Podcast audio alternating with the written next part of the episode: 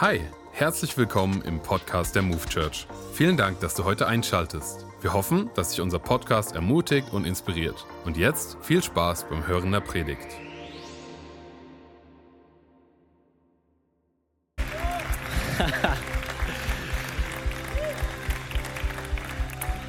Es ist so gut, heute hier zu sein. Es ist mir ein Privileg, wann immer wir auf dieser Bühne stehen dürfen. Ist ein großes Privileg, dass wir unser Herz mit euch teilen dürfen. Äh, nicht nur hier, sondern natürlich auch an allen anderen Standorten. So gut, dass ihr mit dabei seid in äh, dieser Predigt. Unser Herz für sein Haus ist eine Season, die ich echt liebe, weil das, was ich machen darf, ist nur möglich wegen unser Herz für sein Haus. Wir haben den Campus Frankfurt bauen können, weil Menschen in Wiesbaden gesagt haben, ich investiere über das, was ich sowieso schon investiere, hinaus, um das möglich zu machen. Ich weiß, dass es dem Campus Gießen genauso geht, oder? Okay, wir haben euch gehört. Und äh, so bin ich dankbar für unser Herz für sein Haus in diesem Jahr tragen auch Frankfurt und Gießen dazu bei, dass dann der nächste Campus entstehen kann in mal sehen, wo auch immer, wann auch immer. Wir gehen langsam aber sicher in Richtung Weihnachten. Siri hat mir heute gesagt, noch 49 Tage bis Heiligabend. Das ist gut, oder? 49 Tage. Ich hoffe, du hast schon alle Geschenke gekauft. Ähm, falls nicht, habe ich einen Tipp für dich. Vielleicht kennst du so Gebrauchsanweisungen, die unglaublich schlecht übersetzt sind. Da hat man so das Gefühl, die haben irgendeinen Praktikanten an Google Translator gesetzt. Der hat das eingegeben und rausgekommen sind dann diese Texte. Ich habe im Internet folgenden Text gefunden als Beschreibung zu einem Produkt, das du dir vielleicht dieses Jahr zu Weihnachten kaufen kannst. Mit sensationellem Modell GWK 9091. Sie bekommen nicht teutonische Gemütlichkeit für trautes Heim nur. Auch Erfolg als moderner Mensch, bei anderes Geschleckt nach Weihnachtsgans aufgegessen und länger, weil Batterie viel Zeit gut lange. Zu erreichen Glückselig Glückseligkeit unter finsterem Tannen Ganz einfach Handbedienung von GWK 9091. Erstens, Auspack und Freu. Zweitens, Slippel A kaum abbiegen und verklappen entgegen Slippel B für Illumination von GWK 9091. Drittens, mit Klammer C in Sakko oder Jacke von Lebenspartner einfräsen und lächeln für Erfolg mit GWK 9091. Viertens, für eigens Weihnachtsfeierung GWK 9091 setzen auf Tisch. Fünftens, für kaputt oder Batterie mehr zur Gemütlichkeit beschweren an wir. Für neue Batterie, alte Batterie zurück, für Sauberwelt in deutscher Wald. Jawohl. Da freut sich auch die Umwelt im Sauberwald. Warum?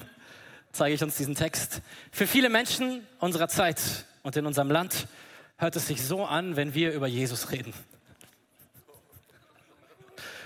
Und ich sage uns drei Gründe, warum. Der erste Grund ist, dass wir vielleicht manchmal als Christen äh, verlernt haben, die Sprache unserer Zeit zu sprechen. Wir zitieren immer noch die Elberfelder in ihrer Erstausgabe von 1855 oder die Luther von 1912. Und was den Grund angeht, da hat Andreas nochmal letzte Woche richtig viel Gutes zu gesagt, was es heißt, von Jesus zu erzählen, was es auch nicht heißt. Die Empfehlung, hört die Predigt nochmal nach, wenn ihr sie noch nicht gehört habt. Es gibt für mich noch zwei andere Gründe. Das eine ist, dass in unserer Zeit viele Menschen mit dem, was unsere christlichen Grundkonzepte sind, gar nichts mehr anfangen können. Begriffe wie Sünde sind gefüllt mit Eisessen nach 22 Uhr. Gerechtigkeit, Heiligkeit sind alles Worte, die für Menschen unserer Zeit gar nicht oder anders gefüllt sind.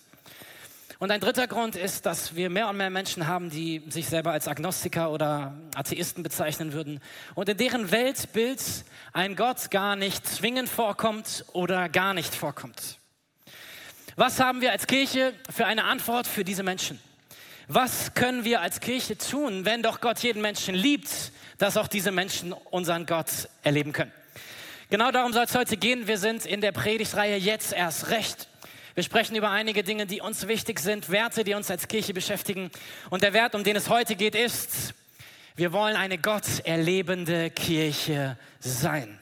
Wir wollen eine Gott erlebende Kirche sein. Eine Frage, die ist ernst gemeint und es gibt keine falschen Antworten. Ich gebe euch zwei Antwortmöglichkeiten. Und zwar, ob ihr sagen würdet, ihr habt Jesus in eurem Leben eher kennengelernt, weil das für euch die logische Entscheidung war oder weil ihr eine Erfahrung gemacht habt, die euch dazu gebracht wird. Also mal so die erste Gruppe. Wer ist hier, der sagen würde, ich habe mich aus intellektueller Überzeugung, aus der Beschäftigung mit der Welt und dem christlichen Glauben dazu entschieden, habe gesagt, das Christliche überzeugt mich intellektuell am meisten, deswegen möchte ich das so leben. Hebt mal kurz die Hand. Okay, Einzelne, Dankeschön, Dankeschön. Sehr gut. Es ist wichtig, dass es das gibt, deswegen ist wichtig, dass auch unser Glaube gut durchdacht ist. Aber die Gegenfrage, wer würde sagen, du bist zum Glauben gekommen, weil du irgendeine Erfahrung gemacht hast, dass da, ich, du hast gespürt in einem Gottesdienst, da ist etwas, was du nicht hast. Du hast eine Heilung erlebt, eine Befreiung erlebt, irgendetwas, das du gemerkt hast, da ist ein Gott, den ich bislang noch nicht kannte. Mal so die Hand heben gegen Probe, auch an den anderen Standorten. Ich nehme an, es ist überall dasselbe. 80, 90 Prozent heben jetzt die Hand. Obwohl unser Glaube für mich in vielerlei Hinsicht die logischste Erklärung ist für die Welt, die ich vorfinde, ist es trotzdem nicht ausreichend dafür, dass Menschen zum Glauben kommen. Oftmals ist der Weg andersrum. Menschen machen eine Erfahrung und aus dieser Erfahrung bereit sind sie bereit, ihr Weltbild zu hinterfragen, in dem bislang dieser Gott vielleicht keinen Platz gehabt hat und auf einmal beginnen Dinge, Dinge Sinn zu ergeben, die bislang keinen Sinn ergeben haben. Ich glaube, viele von uns wissen, was ich meine. Ich selbst habe so zwei Momente, die Schlüsselmomente für mich waren, was das angeht. Als ich ein Kind war, ich weiß das genaue Datum nicht mehr, irgendwie acht, neun Jahre alt war ich. Äh, da war ich zu Hause und habe mitbekommen, dass ein anderes Mädchen, was ich kannte aus der Kirche, sich bekehrt hat. Bekehrt ist christlich für, diese Person hat sich entschieden, ihr Leben mit Jesus zu leben. Und, ähm, und so habe ich das gehört ich habe als Kind gar nicht verstanden, was das bedeutet, aber ich wusste eins, ich wusste, ich brauche das auch. Ich wusste, ich muss das jetzt auch haben. Und dann hat, ähm, bin ich zu meiner Mutter gegangen und meinte, Mama, Mama, ich will das auch. Und sie hat dann meinen Papa geholt, weil er der Pastor ist oder keine Ahnung. Jedenfalls hat er dann mit mir dieses Gebet gesprochen, dass ich mein Leben Jesus gegeben habe. Und es war nicht aus einem intellektuellen Verständnis der ganzen Welt. Ich war acht Jahre alt oder neun. Es war ein Moment, in dem ich wusste, ich brauche das. Der zweite Moment war zehn Jahre später knapp als Jugendlicher, als ich eine Entscheidung getroffen habe, dass dieser Glaube nicht nur der Glaube meiner Kindheit ist und der Glaube meiner Eltern, sondern der Glaube, den ich den Rest meines Lebens glauben werde. Und nachdem ich mein Leben ausrichten werde. Das war ein Moment auf einem Jugendcamp, wo in der Worship-Zeit, also Worship ist das, was wir eben gemacht haben, wenn wir Lieder zusammen singen, wo in dieser Worship-Zeit ich auf einmal etwas gespürt habe, in einer Intensität, was ich noch nicht kannte. Da war eine Liebe in meinem Herzen, die auf einmal Dinge aufgebrochen hat. Ich habe angefangen zu weinen. Ich habe gemerkt, dass Gott da ist und er ist mir begegnet mit einer Art und Weise, die ich gar nicht richtig in Worte fassen kann. Und es war diese Begegnung, die mich auf einen Weg geführt, gesetzt hat, auf dem ich heute noch gehe, warum ich heute hier stehen kann und wer weiß, wo ich noch dann landen darf in meinem Leben mit Jesus. Wenn wir sagen, dass wir eine Gott erlebende Kirche sein wollen, dann meinen wir das. Es ist wichtig, dass wir gemeinsam einen Raum schaffen, an dem Menschen diesen Gott erfahren können, in seiner Kraft, in dem, was er kann. Es wäre uns ehrlich gesagt viel zu langweilig, uns Sonntag für Sonntag hier hinzustellen und theologische Richtigkeiten von der Bühne zu verkünden, oder? Dafür können wir euch auch Bücher schenken. Nein, wir wollen gemeinsam einen Raum kreieren und da sind wir alle beteiligt. Und deswegen diese Predigt. Wir sind alle beteiligt, gemeinsam diesen Raum zu gestalten, in dem das passiert, dass Menschen hier reinkommen, dass Menschen an unseren Veranstaltungen teilnehmen, dass Menschen uns persönlich begegnen und eine Erfahrung machen mit dem auferstandenen Jesus. Überzeugt hat also die meisten von uns die Kraft Gottes. Er ist der lebendige Gott, er ist der auferstandene König. Er ist der Gott, der uns so nahe kommt, dass wir ihn spüren können der uns so nahe kommt, dass wir seine Stimme hören können. Der es liebt, uns zu begegnen. Und es wäre uns als Kirche, wie gesagt, zu langweilig in der Theorie zu leben. Wir wollen, dass das, was wir predigen, auch funktioniert. Und das ist das, worum es heute geht. Ich möchte in eine Bibelstelle einsteigen, die eine meiner Lieblingsstellen ist aus dem Neuen Testament. Das ist eine Stelle, die der Apostel Paulus schreibt im ersten Korintherbrief. Und er schreibt an eine Kirche, wo er selber war, die er selber mit aufgebaut hat. Und die ist griechisch geprägt, mit einer Mischung aus, ich sage mal so, griechischer Mythologie und griechischer Philosophie. Und warum ich das sage, ist, dass es gleich wichtig für diese Stelle ist. Was überzeugend war in, Griechen, in der griechischen Kultur zu der Zeit, war das, was du rhetorisch gut vortragen konntest und überzeugend klang. Also das, was du gut formulieren konntest, das war das, was am Ende Wahrheit war. Alles sehr verkopft und eher theoretisch. Vielleicht erinnert es dich an irgendein Land, in dem du lebst. Schauen wir mal, was Paulus uns zu sagen hat. 1. Korinther 1, Vers 18. Ich weiß, wie unsinnig die Botschaft vom Kreuz in den Ohren derer klingt, die verloren gehen. Wir aber, die wir gerettet sind, erkennen in dieser Botschaft, was die Kraft Gottes.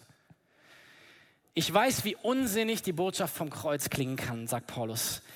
Er erkennt an, dass es sein kann, dass es Menschen mit dieser Botschaft, die wir haben, genauso gehen kann wie uns, wenn wir diese Gebrauchsanweisung lesen.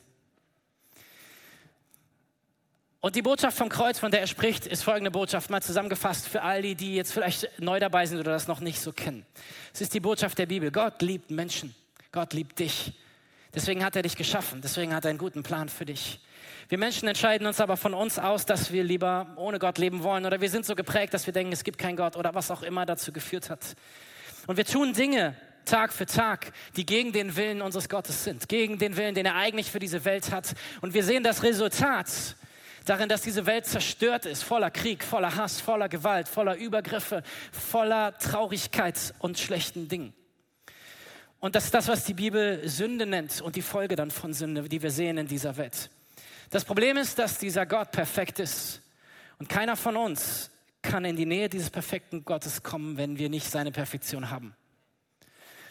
Und die hat niemand von uns, weil wir alle Dinge tun, die nicht richtig sind. Und die Story geht dann so weiter. Gott löst ein Problem, was wir verursacht haben. Er schickt seinen einzigen Sohn Jesus in diese Welt. Das ist das, was wir Karfreitag feiern. Der Sohn Gottes, er lässt sich bestrafen für unsere Schuld. Er trägt all das, wofür wir eigentlich bestraft werden müssten, damit für uns der Weg zum Himmel frei ist.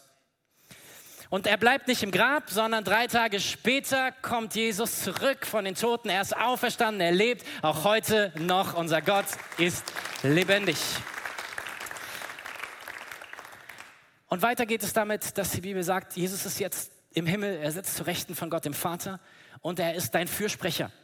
Er ist dein Lobbyist im Himmel. Er setzt sich für deine Interessen ein bei Gott dem Vater, dass du das bekommst, was du brauchst. Und die Bibel sagt, er wird eines Tages zurückkommen auf diese Erde und er wird richten die Lebenden und die Toten. Er wird dieser Welt ein Ende setzen. Es wird einen neuen Himmel und eine neue Erde geben. Das ist die Botschaft vom Kreuz. Und ganz ehrlich, ich kann schon verstehen, dass das für manche Menschen unsinnig klingt. Auferstehung von Toten. Alle Toten, die die meisten Menschen bislang begraben haben, sind im Grab geblieben. Und viele Menschen würden sagen, ja, ich gebe zu, dass diese Welt schlecht ist, aber hat nicht Religion einen ganz großen Anteil daran gehabt, was schlecht ist in dieser Welt? Und so erkennt Paulus an und sagt, ja, es kann sein, dass ich das so erlebe, erstmal wenn ich die Message höre und sage, irgendwie klingt das unsinnig. Aber und das ist das große Aber von Paulus. Er sagt, in genau dieser und nur in dieser Botschaft liegt die Kraft zur Rettung. Die Kraft, Menschenleben zu transformieren, zu verändern, auf den Kopf zu stellen. In der Begegnung mit diesem Jesus passieren Dinge in unserem Leben, die uns zeigen, dass genau diese Botschaft, so schräg sie erstmal klingen kann, mag, die Wahrheit ist. Paulus erkennt das an. Rettung ist etwas, dass wir nicht nur theoretisch glauben, es ist etwas, was wir erleben. Wenn wir uns jetzt zusammen in ein Boot setzen würden und das Boot hat einen Leck und ist dabei unterzugehen und jemand kommt und wirft dir einen Rettungsring zu, dann geht es nicht darum, dass du intellektuell zustimmst, dass dieser Ring jetzt sinnvoll ist oder eine Diskussion darüber anfängst, sondern du ergreifst den Ring, weil er dich rettet.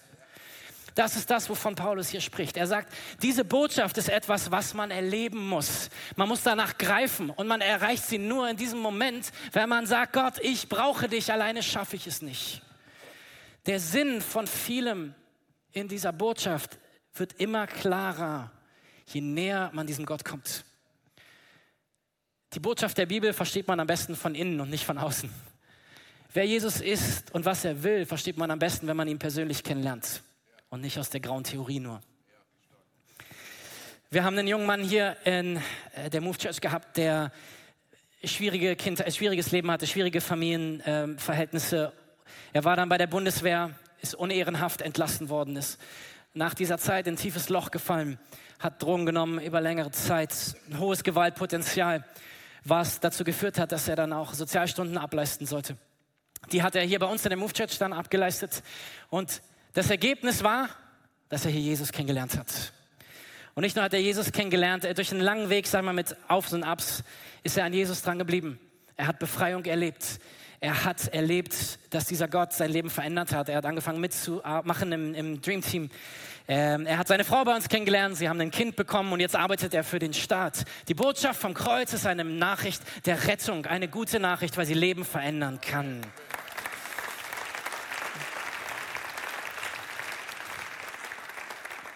Wir schauen mal weiter in das, was Paulus sagt. Obwohl die Welt von der Weisheit Gottes durchdrungen ist, konnte sie ihn durch ihre Weisheit nicht finden. Gott hat eine Botschaft, die unsinnig erscheint, dazu benutzt, alle zu retten, die daran glauben. So fordern die Juden Zeichen und die Griechen suchen nach Weisheit. Wenn wir also Christus als den Gekreuzigten verkünden, sind die Juden entrüstet und die Griechen erklären es für Unsinn. Eine Botschaft, die unsinnig erscheint, wird dazu benutzt, alle zu retten, die daran glauben. Das ist die Reihenfolge. Wir begegnen dieser Botschaft und wir geben ein Vorschussvertrauen. Wir sagen, okay, ich möchte das erleben, ich brauche das. Und die Reaktion ist, dass diese unsinnige Botschaft die Kraft hat, unser Leben zu verändern. Paulus sagt, unser menschlicher Verstand allein reicht nicht aus, um die Wahrheit dieser Botschaft vollständig zu begreifen, weil nur weil ich in einem Moment keinen Sinn in einer Sache sehe, heißt es nicht, dass darin kein Sinn ist. Ich habe mal ein Beispiel gelesen, das mir immer im Kopf ist, wenn es darum geht. Wenn du abends in deinem Schlafzimmer bist im Sommer wahrscheinlich, und du hast das Licht an und du schaust dich um und du siehst keine Mücke in deinem Schlafzimmer.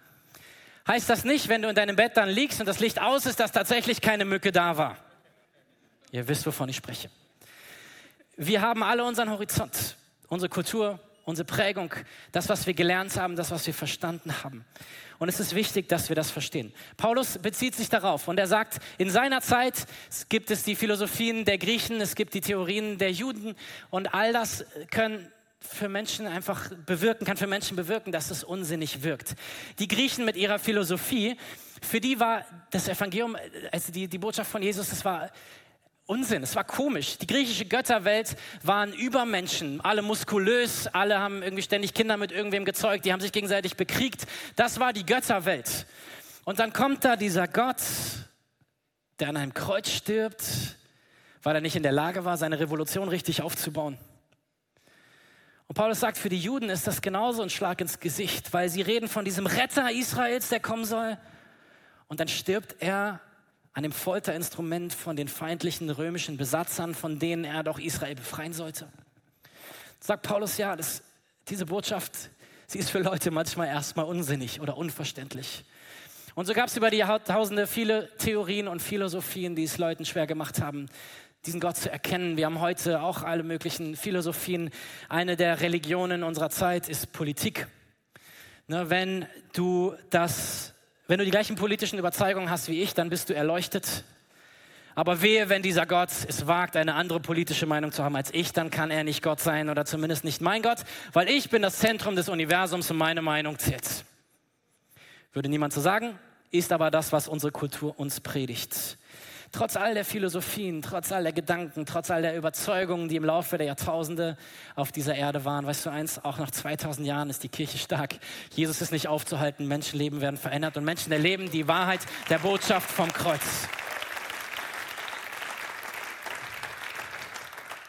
Und ja, es mag sein, dass in unserem Land die Schlagzeilen gerade sind, dass die Menschen die Großkirchen verlassen. Aber lass mich dir eins sagen, lass dich nicht täuschen. In vielen Ländern dieser Welt ist eine Erweckung, ist ein Aufbruch da. Im Nahen Osten, in Pakistan, in China. Ganz oft in Ländern, wo wir das nicht so mitbekommen können, weil es dort verboten ist, an Jesus zu glauben oder zum Glauben an Jesus zu wechseln. Gottes Sache ist nicht aufzuhalten. Er ist auch heute ein Gott, der Wunder tut.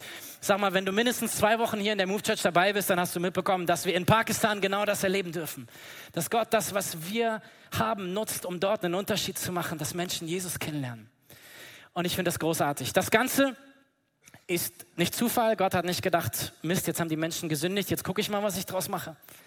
Sondern dieser Plan ist ein bewusster Plan. Wir schauen weiter in die nächsten Verse. Für die aber, die von Gott zur Erlösung berufen sind, Juden wie Nichtjuden, ist Christus Gottes Kraft und Gottes Weisheit. Der scheinbar absurde Plan Gottes ist immer noch viel weiser als der weiseste Plan der Menschen und die Schwäche Gottes ist weitaus stärker als die Menschen sind. Er hat das erwählt, was von der Welt verachtet und gering geschätzt wird und es eingesetzt, um das zunichte zu machen, was in der Welt wichtig ist, damit kein Mensch sich je vor Gott rühmen kann. Gott allein hat es ermöglicht, dass ihr in Christus Jesus sein dürft. Den hat er zu unserer Weisheit gemacht. Durch ihn sind wir vor Gott gerecht gesprochen und unser Leben wird durch ihn geheiligt. Durch ihn sind wir erlöst. Paulus sagt, Gott stellt mit dieser Botschaft die Welt auf den Kopf.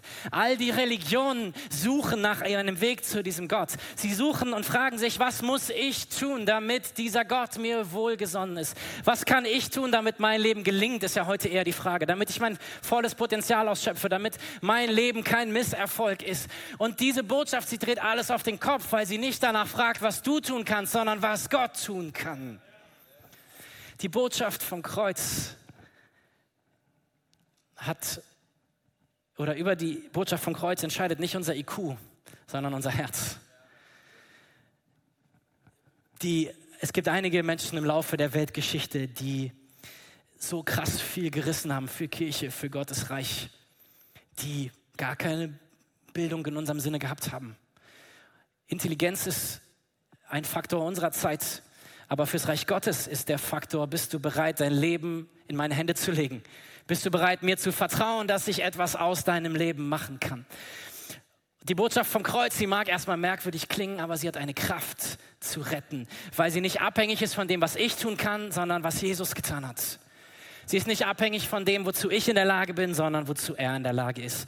Und diese Botschaft, sie verändert seit 2000 Jahren Leben oder in den Worten von Jesus, Amen wird gute Botschaft verkündet. Die Blinden sehen, die lahm gehen, die Tauben hören. Menschen erleben die Güte und die Gunst Gottes, auch heute noch.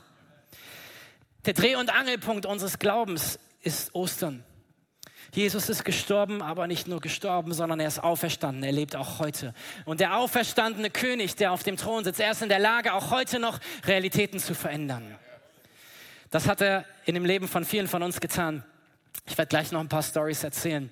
Aber das bedeutet für uns als Kirche, wenn wir uns das anschauen, dann heißt das, wir wollen eine gotterlebende Kirche sein. Wir wollen eine Kirche sein, in der wir das erleben, in der wir unserem Land die Tür öffnen, dass Menschen diesen Gott auf diese Art und Weise erfahren können. Und dafür sind wir alle gefragt. Paulus drückt das so aus. Liebe Brüder und Schwestern, als ich das erste Mal zu euch kam, habe ich euch die Botschaft Gottes nicht mit hochtrabenden Worten und großartigen Gedanken verkündet, sondern ich hatte mir vorgenommen, mich allein auf Jesus Christus und seinen Tod am Kreuz zu konzentrieren. Ich kam als schwacher Mensch zu euch, war zurückhaltend und ängstlich. Meine Botschaft und meine Predigt waren schlicht. Ich gebrauchte keine klugen Worte und versuchte auch nicht, euch zu überreden, sondern was? Die Kraft des Heiligen Geistes hat unter euch gewirkt. So verhielt ich mich, damit ihr auf die Kraft Gottes vertraut und nicht auf menschliche Weisheit. Paulus sagt, meine Aufgabe ist nicht, Menschen zum Glauben zu überreden. Meine Aufgabe ist, sie in eine Erfahrung einzuladen. Meine Aufgabe ist nicht, Menschen intellektuell zu überreden, dass sie nicht mehr können, als zu sagen, gut, dann nehme ich das auch an, sondern zu sagen, das habe ich erlebt und du kannst es auch erleben. Das ist die Botschaft vom Kreuz und ihre Kraft. Es geht weniger um meine Fähigkeit, um meine Rhetorik, um das, was ich kann. Und es geht vielmehr um das, was er kann. Und das Beste, was ich tun kann, ist Menschen in die Begegnung mit ihm zu führen. Weil er der am Ende ist, der auch bei uns den Schalter umgelegt hat, der die Ketten gesprengt hat, der auch uns Dinge hat verstehen lassen, die für uns vorher vielleicht keinen Sinn ergeben haben. Und so wie Paulus wollen wir eine Kirche bauen, die nicht auf überredenden Worten beruht, sondern auf der Kraft des Heiligen Geistes. Und Sonntag für Sonntag geben wir uns ja alle Mühe und investieren super viel, dass wir das Ganze hier sehr gut aufziehen. Warum ist es eine Wertschätzung an jeden, der hier hineinkommt, jeden, der online dabei ist, dass, ähm, dass wir die Predigt gut vorbereitet haben, dass dieses Worship-Team gut vorbereitet ist, dass die Moderation einfach dich anspricht, dass wir guten Kaffee haben hier im Haus und, und, und. Aber weißt du, ja, das finde ich auch ein Applaus wert, das stimmt.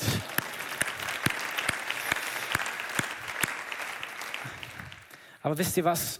Entscheidender als all das, selbst, selbst wenn wir den besten Kaffee der Welt hätten, selbst wenn wir die beste Musik der Welt und den besten Sound, das beste Licht der Welt hätten, all das wäre unwichtig, wenn nicht die Kraft Gottes hier wäre, um Menschenleben zu berühren und Leben zu verändern.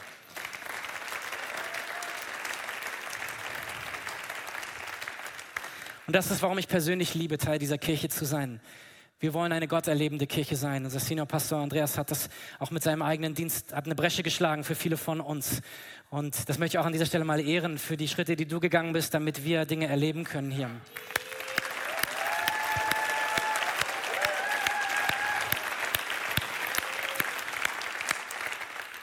Weil das auch etwas kostet, diesen Weg zu gehen. Aber es ist den Preis wert. Wir wollen eine gotterlebende Kirche sein, weil Menschen diesen Gott erleben sollen.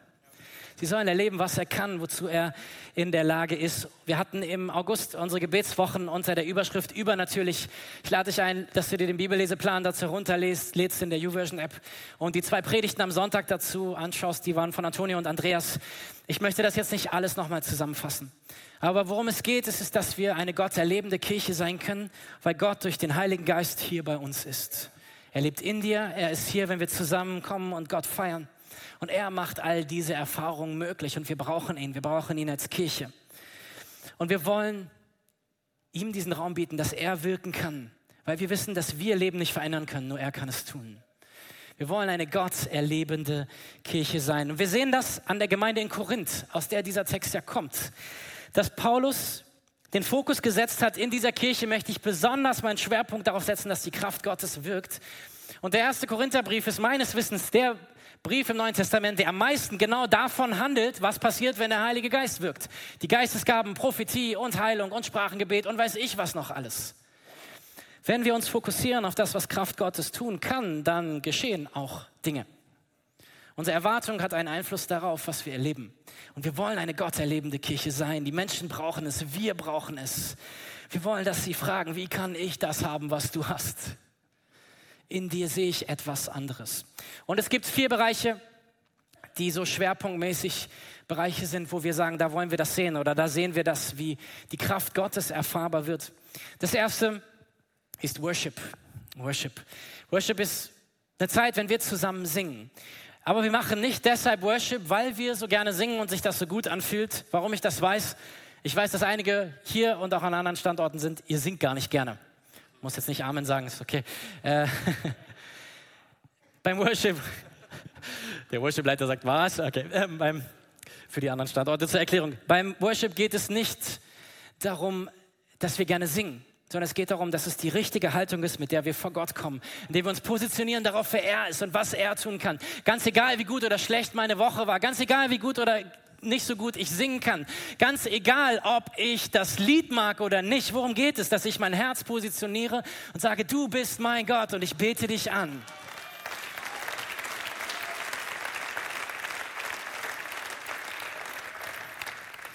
Und eine von Herzen gemeinte Einladung an die, die bislang überhaupt keinen Zugang zum Worship haben. Bei Anbetung geht es nicht nur um Emotionen. Es geht nicht darum, zuerst, wie wir uns fühlen, sondern es geht darum, dass wir mit der richtigen Haltung vor unseren Gott kommen. Das sehen wir durch die ganze Bibel. Die Haltung, mit der wir kommen, sind Dankbarkeit und Anbetung. Weil er Gott ist und wir nicht. Weil er alles kann und wir nicht. Worship ist dabei nicht gleichzusetzen mit, ich sag mal, Emotionalität. Ja, wir in der Move Church, wir mögen gute Stimmung, weil lieber gute Stimmung als schlechte Stimmung, oder?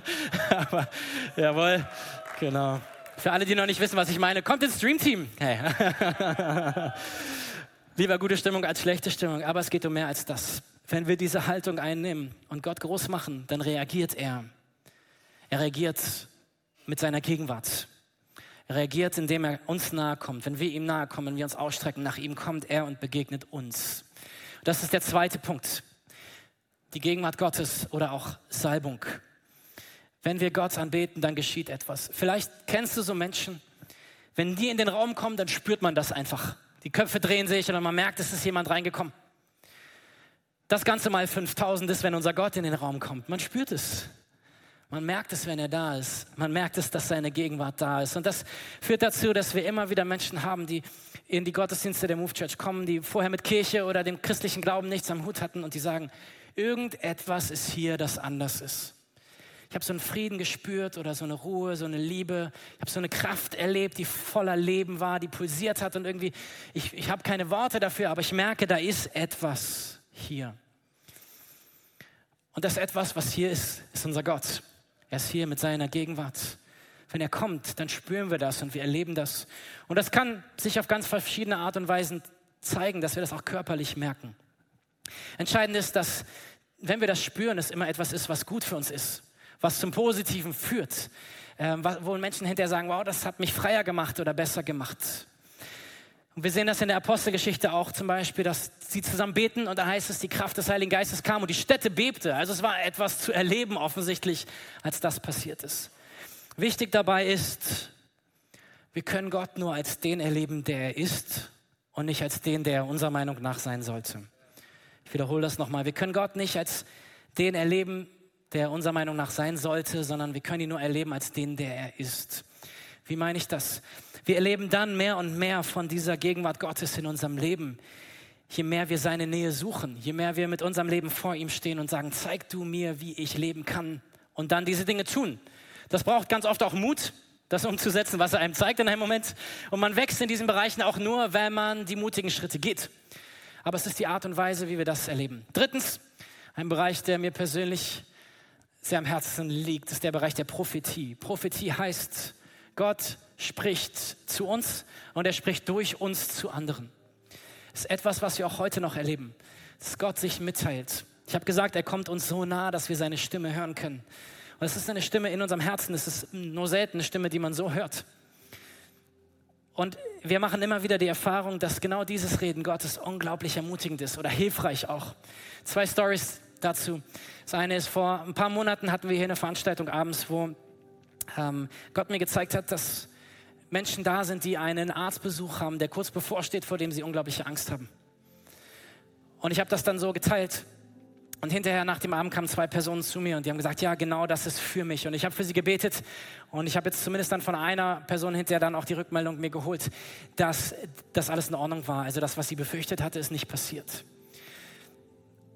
Und warum ist das gut? Zum einen hat es die Person ermutigt, weil es ihnen gezeigt hat, Gott sieht, wie es mir geht, Gott sieht, wo ich gerade durchgehe und ich weiß jetzt noch mal mehr, dass er bei mir und mit mir ist.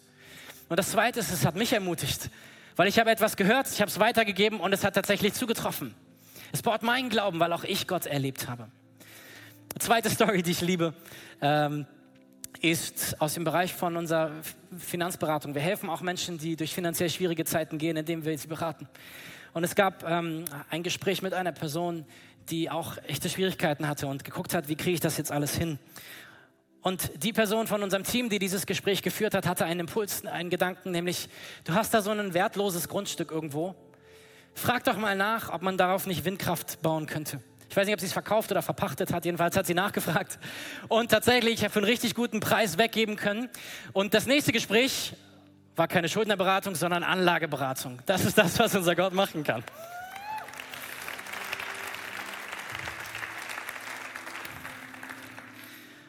Und der vierte Bereich ist der Bereich der Heilung. Wir haben gestern unseren Heilungsgottesdienst gehabt wieder sind gute Dinge passiert. Wir hatten im ersten Gottesdienst auch Menschen hier, die gesagt haben, dass sie geheilt wurden, die kamen mit Schmerzen und sind ohne Schmerzen wieder rausgegangen aus dem Gottesdienst. Unser Gott ist ein Gott der Heilung. Wir sehen das bei Jesus, wir sehen das bei den ersten Christen und wir haben uns gedacht, wenn sie das erleben, dann wollen wir das auch. Oder? Weil jede Heilung ist ein Zeichen der Zuwendung von unserem Gott, dass er nicht möchte, dass du leidest. Jede Heilung ist ein Vorgeschmack auf den Himmel, auf den Ort, wo kein Schmerz und kein Leid sein wird. Und jede Heilung ist ein Zeichen, dass Gott da ist, dass er dich sieht und dass er mit seiner Kraft auch heute noch wirken kann. Wir erleben so viele Stories in dem Bereich. Ähm, wir haben im Heilungsgottesdienst ähm, hat eine Frau Folgendes erlebt. Sie hatte eine Diagnose von den Ärzten bekommen, dass sie Krebs im Unterleib hat und Blutung. Dann war sie online beim Heilungsgottesdienst mit dabei, ist ein paar Tage später wieder zum Arzt. Und der Arzt hat gesagt, Krebs weg, Blutung weg, Sie sind gesund. Das passiert, wenn unser Gott auftaucht.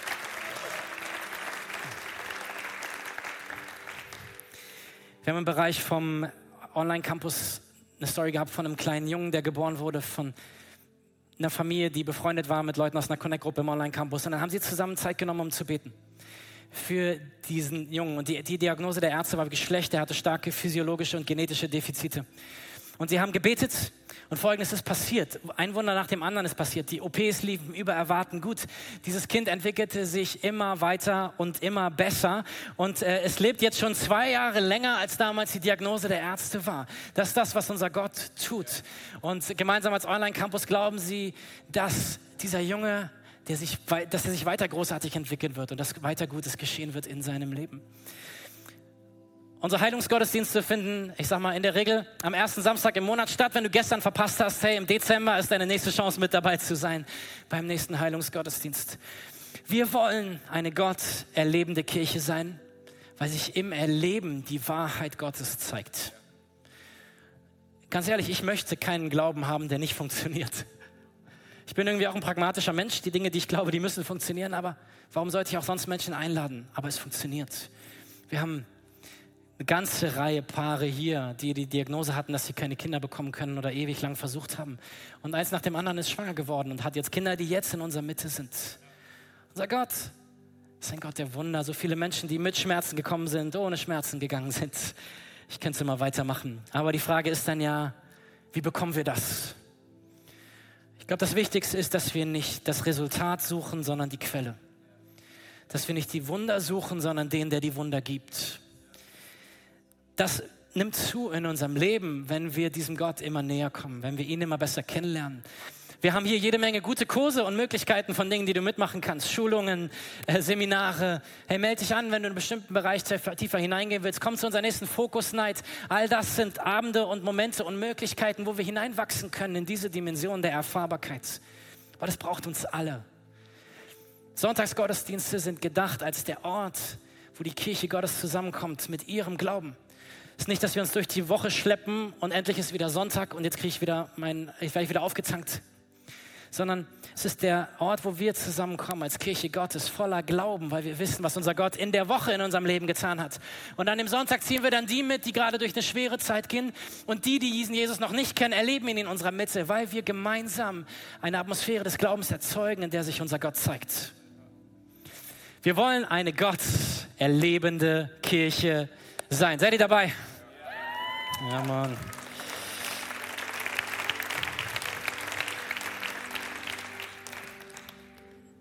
Lass uns gemeinsam die Augen schließen. Wir wollen einen Moment nehmen, um zu reagieren. Und es soll ein Moment sein, einfach zwischen dir und Gott, ganz egal, wo du jetzt gerade bist, ob an einem unserer Campus oder online dabei. Ich glaube, es ist gut, wenn wir eine Reaktion zeigen. Wenn du eine Entscheidung triffst, zu sagen, Jesus, ich will das ich will mit meinem Leben Teil dieser Kirche sein, dazu beitragen, dass Menschen dich erleben, dass ich dich hier noch mehr erleben kann. Und dass wir gemeinsam Gott unseren Hunger ausdrücken und sagen, wir wollen mehr davon sehen. Wir wollen mehr Heilung sehen, mehr Befreiung. Wir wollen sehen, dass auch die Dimension des Prophetischen noch stärker wird bei uns. Ich gebe dir einfach ein bisschen, ein paar Momente Zeit, dass du das selber kurz mit Gott besprechen kannst, ihm sagen kannst, was du möchtest. Und ich lade dich ein, lass uns mal zusammen aufstehen dazu. Ähm, an allen Standorten. Lass uns zusammen stehen. Und nimm dir diesen Moment vor Gott, ihm zu sagen, was dich bewegt. Und dann bete ich noch von hier vorne für uns.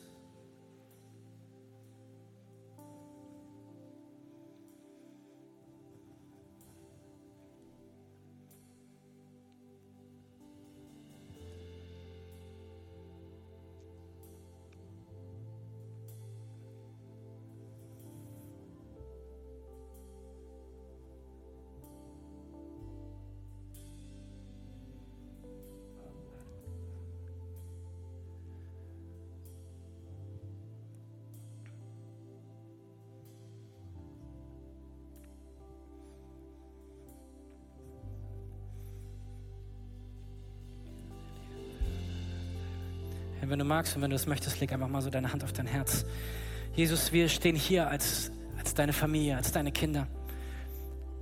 Und unser Gebet ist, dass wir mehr erleben von dieser Dimension.